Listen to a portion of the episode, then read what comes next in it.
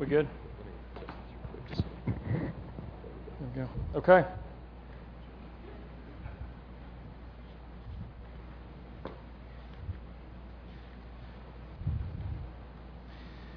Well, I can assure you, first and foremost, I'm a regular dude. Okay? So that may be of concern to some of you, and it may be a relief to others. Uh, but I really am. Uh, businessman, Christian, uh, lover of my wife and my kids. And um, so anything that comes through, part of that preface is anything that comes through today is going to be completely God. And I hope it's powerful. But I'm giving all the credit to Him uh, initially, and you need to know that. So I think it's a powerful message. It's part of our story, and we're going to share that with you. So um, let's pray as we get started, okay? God, I thank you so much for the opportunity to just to be a sounding board and, uh, and, and a megaphone for your word. And Father, you're, you're capable of moving in the, in the realms and the invisible. And today I pray that you would move in the invisible. And that, Father, the powerful message uh, that you have, Father, would come through and would get past minds into hearts and affect change in lives, Father, that there would be walls broken down and there would be, um, there would be joy, abundant joy, and people would walk away changed because of you and your message, Jesus, and your mystery that's revealed. In Jesus' name, amen. So, so we were, thank you for this. I was actually going to do this, and it's here. Um, we have, uh, we have got, we returned recently from a trip overseas. So a lot of what I had to share was kind of peppered with some of the experience. Went to Italy for a little, just a pure vacation, and had some, some great time in Rome and some other places. And so just a great time to get perspective. Um, I was at work about two months ago, and I called the guy that's in California that I do some work for, and he uh, he didn't answer the phone, but another guy that I work with in Dallas answered the phone. I was like, what? And so he's, they were trying to play a joke on me, and I caught on, and I started playing along with them, and and so then my other guy got on the phone that really lives in San Francisco, and he said, uh, "Man, I'm sorry about that. We just thought we'd play a joke." And I was like, "Yeah, it didn't work." And he uh, and I, and I made the comment, I go, that's what happens when you give an idiot a microphone. And he, uh, and he started laughing. And then the other guy came back to Texas and just razzed me about it. But that thought, that, that comment came back to haunt me this week as I'm thinking about preaching. I'm like, this is probably what Jamie's thinking. so, anyway, hope not.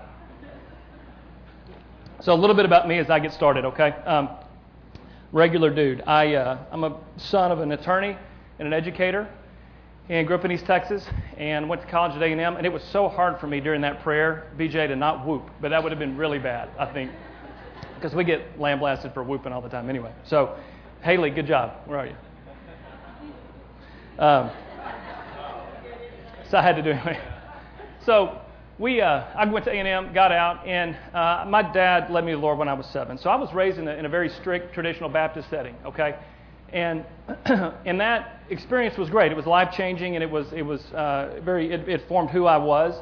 When I got out, I was trying to get in the military. Didn't happen. Um, had some eyesight issues right before I was begin uh, to begin pilot training in the Navy, and it sent me on a course. Stacy and I had dated through school. Kind of broke. We did break up. It's a whole other story, and. Uh, and I, I was kind of back to square one. I, I was kind of putting my eggs, eggs in the military basket. Had a finance degree from A&M, and didn't want to work in a bank. So, I mean, what do you do? And had a successful father. There was that paradigm of success and what you're supposed to do. I wound up going to the Caribbean for two years uh, through the Baptist Church, and that experience turned into doing disaster relief construction work.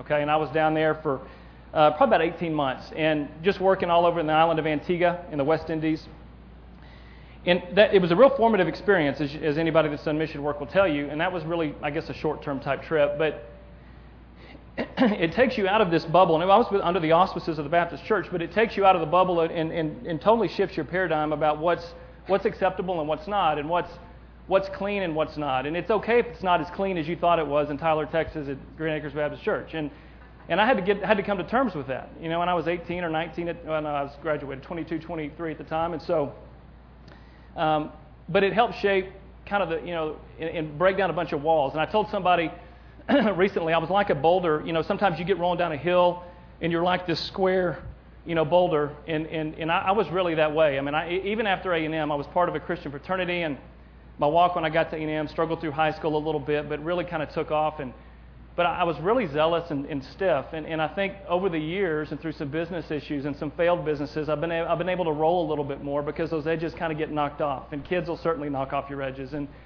and so, more about that later. But, but so I began to roll a little bit more, but, but it did tear down some walls, which was good. And, and it, but it didn't tear walls down for the rest of my family, you know, in my nuclear family. And so we had issues to deal with that later on in life. And so, um, got out, uh, began a career in home building, and I did that for 12 years. Um, six years with a big company, six years on my own, and um, and then through the the business that I had my for my six years, um, through the mortgage meltdown, totally tanked. So it led us to come here, and put us in a huge financial strain. In this process, in this move to Fort Worth, and our our our, mem- our you know coming into the CF family and being a part of this body has been huge in terms of us just bringing God bringing some stability to our lives. And and in the midst of everything that we were doing in business and the craziness of that and the money and the all the pressures, um, it you know watching God grow our family was and, and help you know balance priorities was um, you know looking back on it that's that's where my faith gets strengthened is watching him in the every day in the muck and the mire and looking back and knowing that he carries you through that when you can't see anything. And so praise to him for that. Um, but we um, that's kind of what brought us here okay? And and one thing our family um, we're unique. We have an, a, a multiracial adoptive family. And stacy and i a little bit of background about our story and then we're going to um, share a little bit here about um, about the uh, the players but we have, Stacy and I were married and we had some fertility issues. We did. And we weren't sure what was going on uh, for about three or four years in marriage. It was kind of like, yeah, whatever happens, happens. And then, uh, but we, uh, when I was in Denver, we became pregnant uh, with our first son, and our, our son Jack. And so I thought, hey, we're in the club. Here we go. Got it. You know, we're, we're good to go. Um, after that, three or four years later, we're still, you know, not, we, we haven't been able to conceive again. You're like, what's going on? And so that's where the seeds of adoption got planted in our lives because of that. And we started looking outside, and that's a real. I have one. I have a very small uh, family, extremely small. I have one first cousin, and he's adopted, um, and that's really it. And so, you know, going through and kind of getting outside the traditional nuclear family was a little bit different for us in our family. And so, I have a very small family, very insular. Um, and so, when we were looking at expanding our family, we had to kind of come to terms with that. And Stacy comes from a larger family, and that's um, and uh, and so she had it wasn't quite as much of a stretch for her. Looked at international adoption, which is great. God kept closing door after door after door um, for a variety of reasons. I even went physically to the countries, went to Guatemala to look at their adoption scene and some orphanages. Uh, God closed that door. Actually, their government and our government closed that door uh, due to corruption. And, uh, and then with business, doing the old tailspin, um, those of you that have looked internationally, it's very expensive. And so we didn't have the money to do that. And so um, the story about how we got into to growing our family, we, we, I became totally comfortable with the idea of adoption. But Stacy, who who's been just a, a bellwether and a, really a weather vane in our spiritual walk as a couple, God tends to speak to her. This is just the, the, the method. Maybe every guy would confess this, but God usually speaks to her very profoundly, and he and she in turn uh, very tactfully nudges and prays and and, and, and, and when I, and I come along, and foster care was no different. I had, these, I had visions. I had, to come, I had to overcome some preconceived ideas about what I had thought foster care was about. And um, my main concern was we get a 12 year old troubled adolescent that just starts pounding on my son. You know, and I'm like, I'm not going to be refereeing that.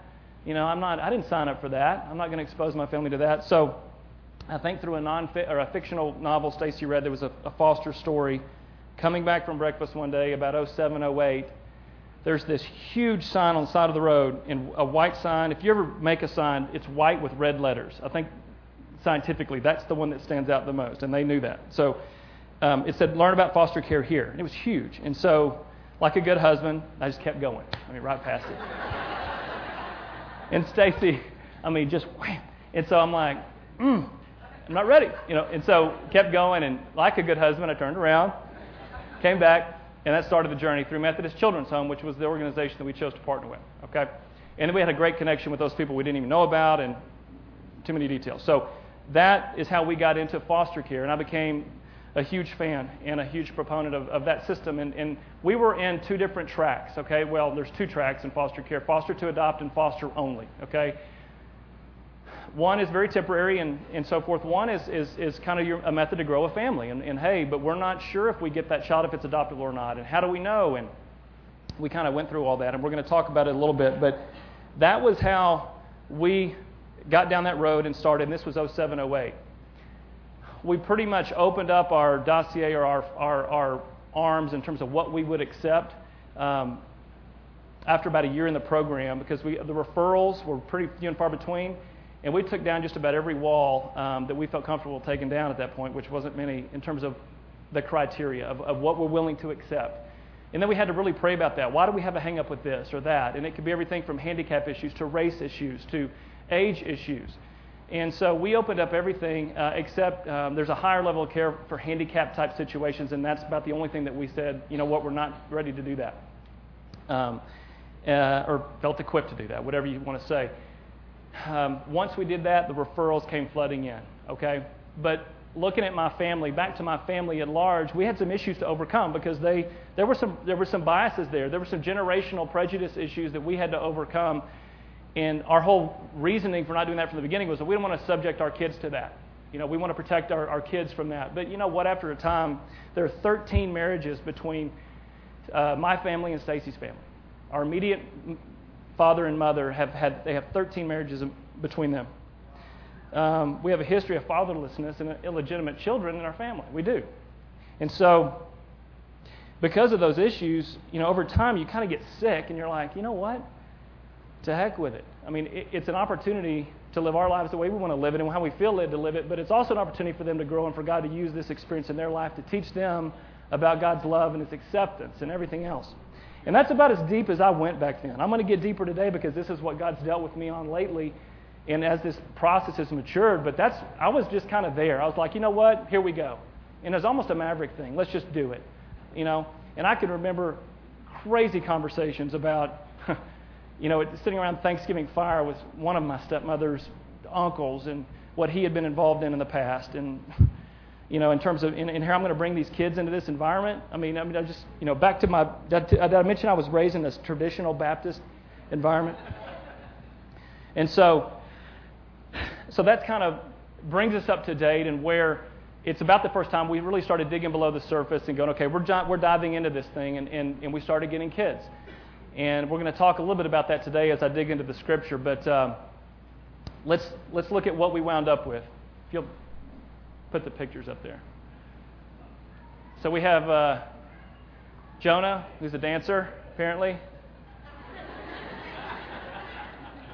Fort Worth uh, Water Garden, or the fountains. And then we have uh, teeth get, get pulled. There's Ellie. Uh huh. We have the traditional eye roll from Raina. We get that. Trent actually has the spine of a pteranodon. That's Trent. He's a little bit he's a little bit different. And then there's Jack, uh, and he uh, that's indicative of his confidence as a 10 year old, not necessarily ability. Not that it won't get there. It's just this is more confident.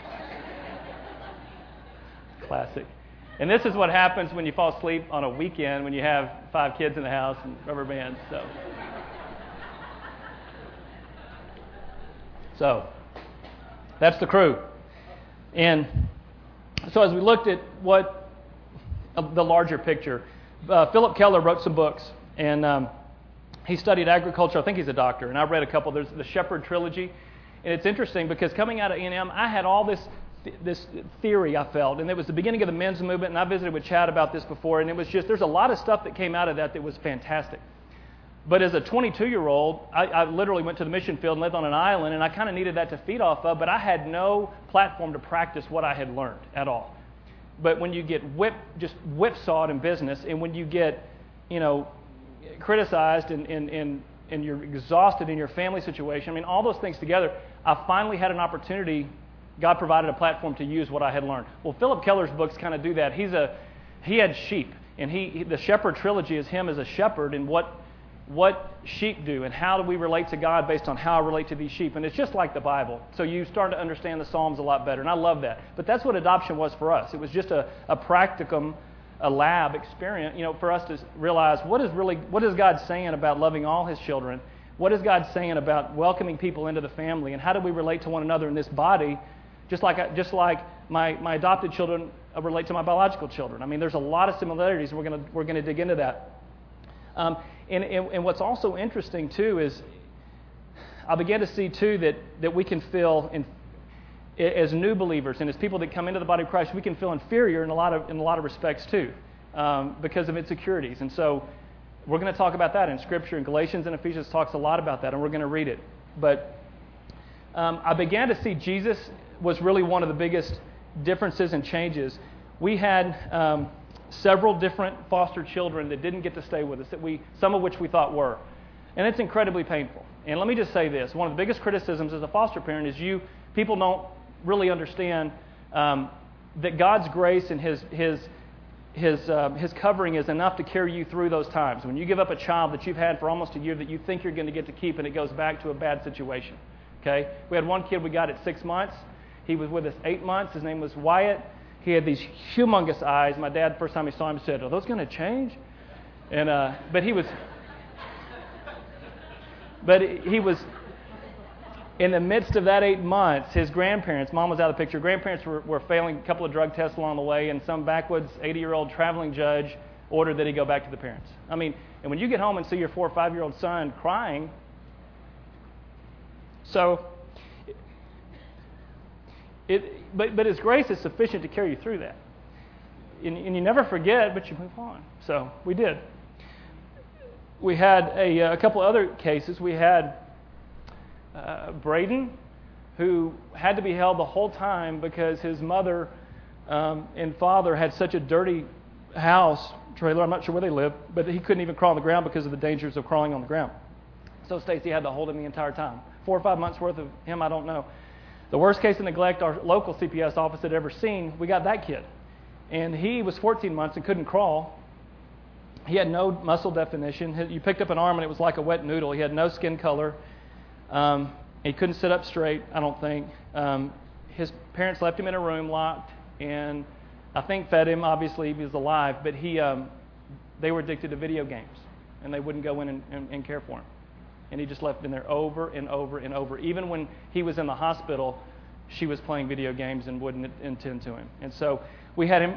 That was a temporary thing, but we had we got to experience that. So when I say I began to see Jesus, the story of creation is filled with pain, and I don't know any other way. Um, I was, you know, I was a missionary in the Caribbean for crying out loud, so you, you don't, you know, I, but I would, you, you don't win souls by throwing Bibles at people and they run down the beach. I mean, you you can't. God's God's big enough. But but you know, I'm not sitting there going, "Hey, this is awesome." You know, who would want who would want that? I mean, they you don't need that. But but but there's pain in creation and there's pain in growth and spiritual growth, and so we saw the pain of Jesus. I saw the joy of Jesus when we got our forever family and worked the kids into our family and and and, and you know, it's not so much joy the day that you get them because you're so scared. And looking back on it in our life group, we were talking about greatest day of my life. Wake up and it's just, hey, greatest day of my life. And I've been working on that, and I've been look, and I've been doing it. And it's powerful because there really aren't any bad days. And if I look back, I'm like, why, why won't this be the greatest day of my life? It, it, it very well could be. And I look back on some of the great moments, and I, the first thought about marriage, and we got our kids, and Jack's birth. I mean, it's like I was more scared than happy. I was like, I was the guy that drove away from the hospital going 10 miles an hour, you know, holding up traffic, going, they're going to chase us. We're not supposed to take him, you know. Um, so, but but I saw Jesus through that that, that whole thing and the balancing of work and, and Jesus' priorities. And when he was tired and he still ministered, and you see it all. And so we, um, and we certainly did. Um, biblical birth record.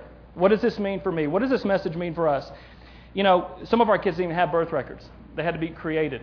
Um, and so, in, in light of that, um, where's our biblical birth record? You know, let's look, um, if you'll go back one sec, I want to look at the main thing to kind of frame where we're going next.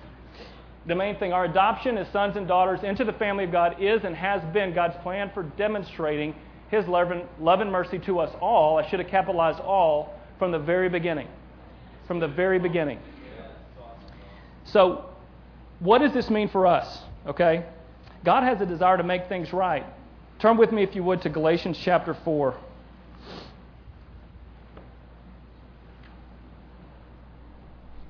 I'll give you just a second. Galatians 4, I'm going to read verse uh, down through verse uh, 7. I mean that the heir, as long as he is a child, is no different from a slave, though he is the owner of everything, but he's under the guardians and managers until the date set by his father. In the same way, we also, when we were children, were enslaved to the elementary principles of the world. But when the fullness of time had come, God sent forth his Son, born of woman, born under the law, to redeem those who were under the law, so that we might receive adoption as sons. And because you are sons, God has sent the Spirit of his Son into your hearts, crying, Abba, Father, Daddy. So you are no longer a slave, but a son. And if a son, then an heir through God. So I had this beautiful picture when I read that verse. You know what it was? I'm reading that, and, and, and I picture Jesus coming down into this orphanage or prison, you know, ducking under this low ceiling that's the law, and he's coming down under that thing. And the guardian, it's interesting, you know, it, it, they basically said if you're a child, you're no different than a slave. You don't have full rights and privileges. There's guardians and managers to keep you where you need to be. There's no kids' table in God's kingdom. There's no kids' table where you're sitting over here at all, okay? So I had this vision of Jesus, you know, coming down in this dirty orphanage, and there's people in there that are sick and tired and skinny and hungry and fatherless. He scoops them up in his big old arms, and he comes out and just cold cocks the guardian on the way out, and, and you're done. I mean, you're, you're in his arms and you're ready to go. You're, you have the full inheritance. But that law and that, that orphanage, I mean, that's, that's, the, that's where we are apart from him. We don't know our Father. But that's what Jesus did. He came in and just stole us from that whole, whole scene. And so, you know, we were in Italy recently and just pure vacation. It was wonderful. But our driver, I had a, some great conversations there, great perspective building trip. Our driver was a guy named Ricardo, and he, uh, this blew my mind. We're driving around. I showed him a picture of our family. He's like, "Oh, this is great. This is great," and but kind of really confused about it because that doesn't go on over there. And I know that, and you know, and I, so we're, um, you know, we're just I'm answering questions, and so we're driving home, and, and he this was dinner one night, maybe where I showed him the pictures and told him our story. But it wasn't until two days later, driving home from some beach town. It was like one in the morning, and it was Stacy's brother and his wife, and me and Ricardo in the front seat. And he goes, "So let me ask you a question." He goes, "Let's suppose that uh, there's not enough food in the house, and you have a ham and cheese sandwich, and your kids want the ham and cheese sandwich, and you, uh, who do you give the ham and cheese sandwich to? You know, like, you know, do you give it to everybody?" And I'm like, "What are you talking about? Like, like he was asking, do you know favoritism? He's like, well, how do you decide who you're going to bless? And he goes, and I was like, well, and he goes, that's a bad, bad example. He goes, she ramped it up. He goes, suppose you have a child that is drowning, you know, and I'm like, I mean, I am in the land of the gladiators, and it's probably in the stretch for him to go, you know, you have one that is dying, and who are you saving? I'm like, what in the world? And so, but it was as foreign to him and do you hear that word behind all this? The word is grace. Why are you willing to, to bestow unmerited favor on somebody that, that, that, that isn't, isn't blood related? Because that's unheard of over there. And, and maybe that's a blanket statement, but that's what he said. He goes, We don't understand that. He goes, uh, Blood ties and family history is so important that. that he, and that was a legit, and he was my age, Ricardo was. That was a legitimate question for a 40 year old person to ask over there. How do you, how do, you do that? You know, and it just it blew my mind. And maybe that's the institutional nature of religion over there. I don't know, but I think there's a lot of things below the surface there, and maybe that's why the gospel has a hard time taking root in Western Europe. But uh, Paul continues. Turn with me to Ephesians, Ephesians chapter one, three through fourteen. I'm going to read this, and, and I, I, tried to parse this down, but I couldn't. So bear with me. We're going to read through this because it's just chock full of too much stuff. Blessed be the God and Father, starting at verse 3 of chapter 1. Blessed be the God and Father of our Lord Jesus Christ, who has blessed us in Christ with every spiritual blessing in the heavenly places, even as he chose us in him before the foundation of the world, that we should be holy and blameless before him. In love, he predestined us for adoption through Jesus Christ, according to the purpose of his will, to the praise of his glorious grace in which he has blessed us in the beloved. In him we have redemption redeemed out of the orphanage, if you will, through his blood for the, for the forgiveness of our trespasses, according to the riches of his grace, which he lavished upon us in all wisdom and insight, making known to us the mystery of his will, according to his purpose, which set forth in Christ, as a plan for the fullness of time to unite all things, all things in heaven and on earth. Last part, verse 11. In him we have obtained an inheritance, a full inheritance having been predestined according to the purpose of Him who works all things according to His counsel, the counsel of His will, so that we, who were the first to hope in Christ, might be to the praise of His glory. In Him, you also, when you heard the word of truth, the gospel of your salvation, and, believed in Him, you were sealed with the promise of the Holy Spirit, who is the guarantee of our inheritance until we acquire possession of it to the praise of His glory. Amen.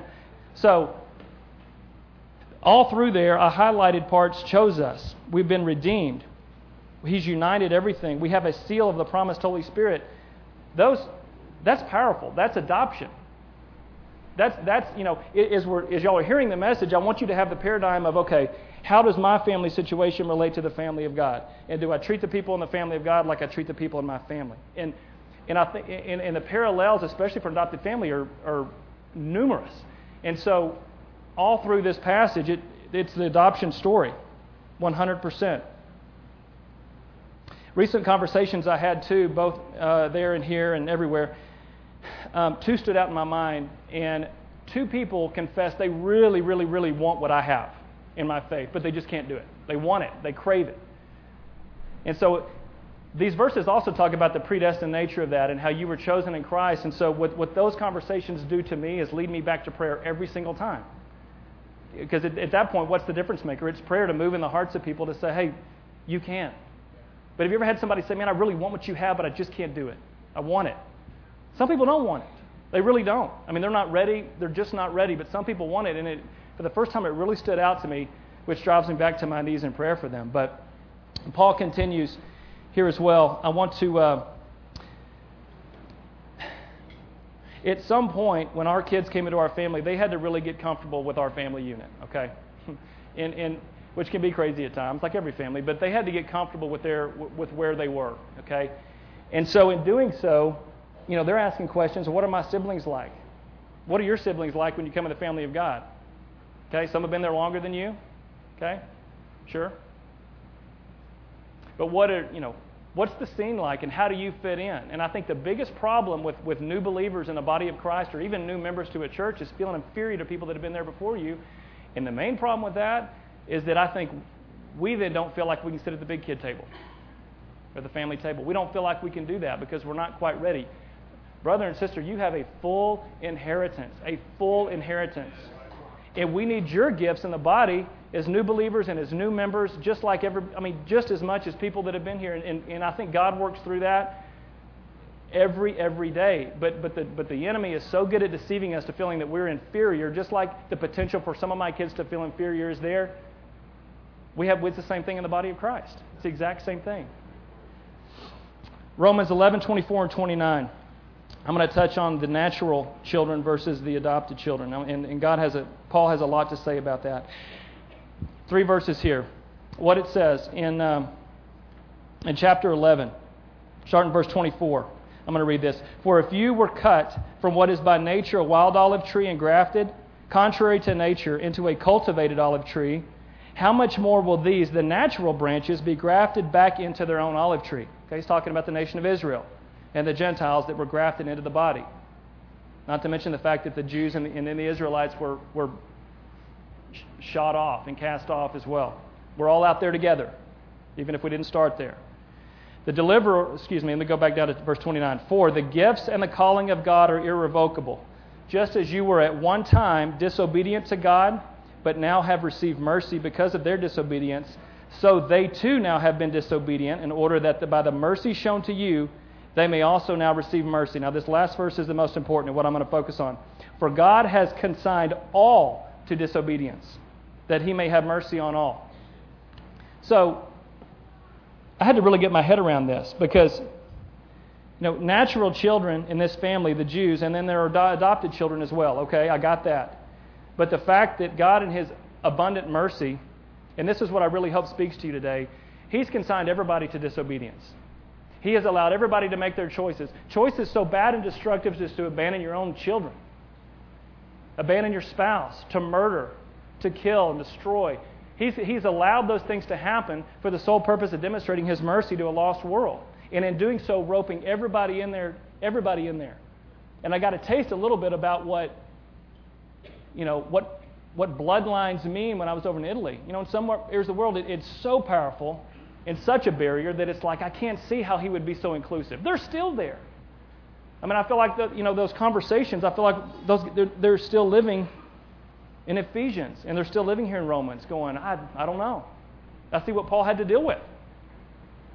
We went into one church, and, and it was a, built in the, in the, the two or three hundreds, second, third century, and there was a little bitty it was the Roman ruins, is what it was. We walked up, and it was underneath a big cathedral, and you walked up in these little steps, and the first step was where they'd read the epistle, and the second step up was where they'd read the gospel. And being there and, and seeing, you know, how did they receive this message? They read the same thing. How did they receive it? And after my conversations, I'm like, there's still a huge stronghold there to decide between who gets in and who doesn't. Is God that merciful and that giving? Does He give that much grace to to rope everybody in, regardless of their past? Does he? Do You deserve to be here? Do I? We're all adopted into God's family. We must realize that in the same way we understand and accept God's plan to insert himself into our earthly affairs to the nation of Israel, okay? We have to understand and accept that. Okay, that's the natural children part. My kids, my adopted children have to under, come in and understand, yeah, that, there's a, we understand that, that he came from mommy's tummy. Okay, but I understand, you know, my adoptive kids say, I understand that I came from mommy's heart and daddy's heart. That's what we say, and that's true. But they have to, you know, they have to understand that and, and, and come to terms with that. I'm fine with God inserting himself into the worldly affairs of the nation of Israel. I got that. I'm fine. I'm just glad I got included. I'm glad that he opened it up. And I'm glad and I'm glad that he allowed everybody to be disobedient. Jew and Gentile alike, so that he could show his mercy and lavish it on everybody. And that's the mystery we read about. That's the mystery of the gospel. And it's been revealed.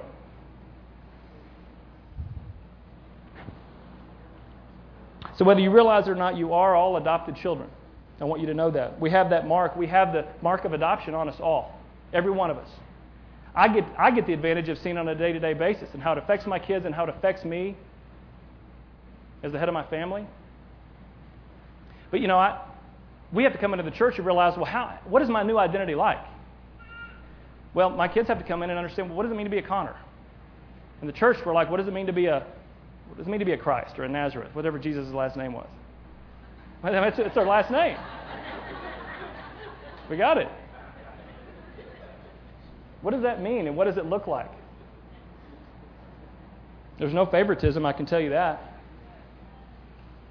We all get ham and cheese sandwiches. What effect does this have on community? I'm going to bring this home.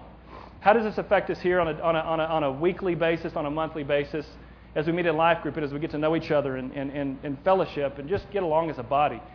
I think it changes our, we have a, a huge shift in perspective. I really do. I think because we have a shift in perspective, it changes the way we relate to one another. How do families relate to one another? You spend holidays together, you lend things to people, sometimes money, sometimes goods. You help them in a time of need. You pray for them. You visit them in the hospital. You're at funerals.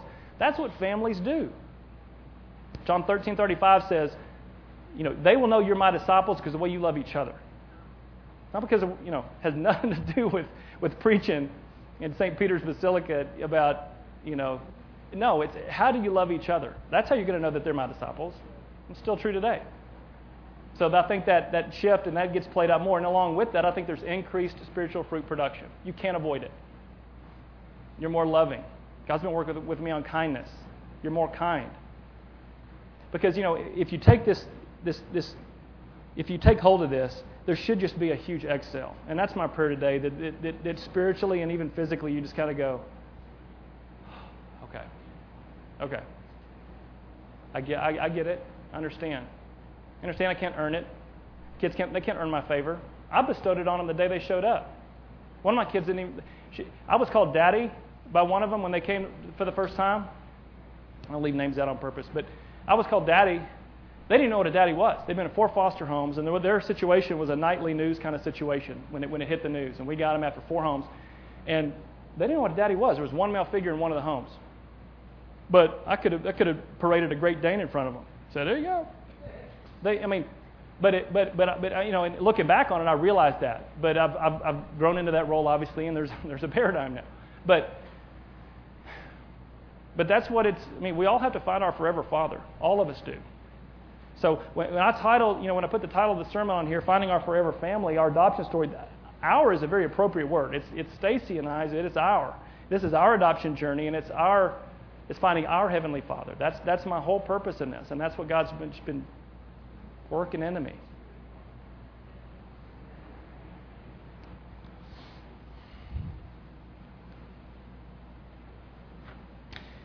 You know, I, I sense that there's some people out there that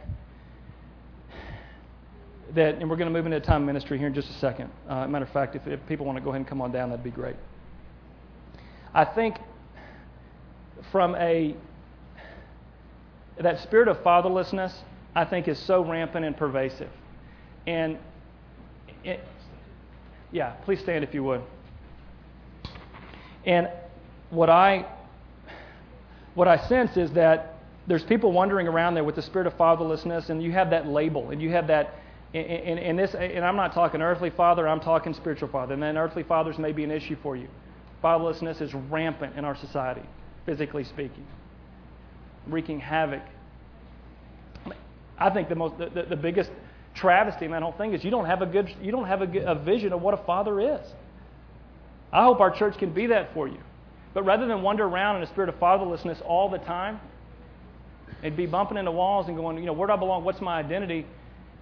My prayer is that you quit asking why in terms of the broken past and whatever happened in the broken past. Quit asking why and accept God's grace in His, forgi- in his forgiveness and understand that He's consigned everybody to disobedience. Everybody, in the church and out. Everybody to disobedience, that He may shower mercy on everybody. And accept the fact that that's probably and that may be His his tool, and your broken past may be his tool to lavish mercy on you. That's not me, that's scriptural. Everything we go through was designed that he may shower his mercy, we may see it more clearly. People on the beach getting a Bible thrown at you, they don't see God's mercy as clearly as when you're dealing with a broken past and the disobedience of others, not even your own disobedience. So if you need help, if you don't know the Father and you've never found your forever Father, I promise you these people know how to help you. Accepting Jesus.